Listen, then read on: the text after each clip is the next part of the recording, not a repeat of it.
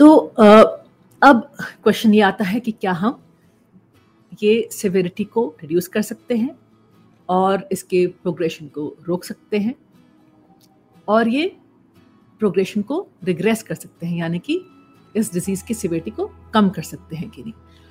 बहुत सारी स्टडीज़ बहुत सारे दशकों से, काफ़ी दशकों से की जा रही हैं जो, जिससे कि हम लोग ये स्टडी कर पाएँ कि ये प्रोसेस को हम लोग रिवर्स कर सकते हैं कि नहीं। यानी कि क्या हम 50 परसेंट से 30 परसेंट ला सकते हैं कि नहीं? तो मैंने आपको प्रीवियस एपिसोड्स में मेंशन किया था कि डाइट और लाइफस्टाइल जो है बहुत ही कारगर होते हैं हार्ट की ब्लॉकेजेस के लिए हाई ब्लड प्रेशर के लिए और डायबिटीज़ के लिए। यहाँ तक कि एक्सरसाइज स्ट्रेस मैनेजमेंट और plant based diet adequate sleep ये भी मैंने आपको बताया था कि हाई ब्लड प्रेशर में हम लोग नेचुरली कैसे नॉर्मलाइज कर सकें। तो ये मैंने एपिसोड पहले किया हुआ है। ये सब चीज़ें ट्रू हैं हार्ट के ब्लॉकेजेस के लिए भी? तो क्वेश्चन कि क्या हम हार्ट ब्लॉकेजेस को रिवर्स कर सकते हैं कम कर सकते हैं? तो इसका आंसर है हाँ हम कर सकते हैं।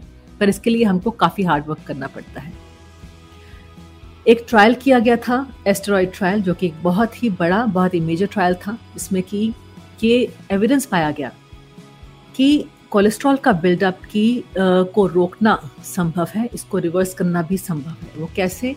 कुछ मेडिसिन होती हैं जो कि डॉक्टर्स प्रिस्क्राइब करते हैं, जिससे कि इन्फ्लेमेशन और कोलेस्ट्रॉल का बिल्डअप कम हो जाता है ब्लॉकेजेस रिड्यूस हो जाती हैं और ब्लॉकेजेस को हम लोग स्टेबलाइज भी कर देते हैं, जिससे कि आगे होने वाले हार्ट अटैक की संभावना बहुत हद तक कम हो जाती है। इससे डिज़ीज़ स्लो डाउन भी हो जाएगी और इसकी प्रोग्रेशन भी कम हो जाएगी, यानी कि ब्लॉकेजेस की सिवियरिटी कम हो जाती है, पचास से चालीस भी हो जाती है, तीस भी हो जाती है। तो ये कौन से मेडिसिन हैं?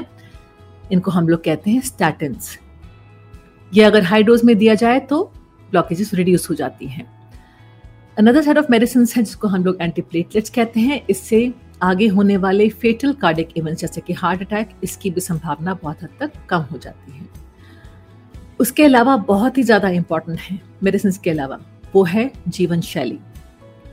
उसमें खान पान भी आता है और high fibre low sodium low trans fat low saturated fat high magnesium high potassium high polyunsaturated fatty acids mono monounsaturated fatty acids ये सब होना आपके डाइट में बहुत ज़रूरी है। एनिमल प्रोडक्ट्स आपको अवॉइड करना जितना हो सके आप प्लांट बेस्ड डाइट ही खाएँ। यानी कि प्योर वीगन डाइट जिसको कि जिसको कि हम लोग कहते हैं कि इसमें milk products milk and milk products भी इस्तेमाल नहीं होते। एनिमल प्रोडक्ट्स को आपको अवॉइड करना है।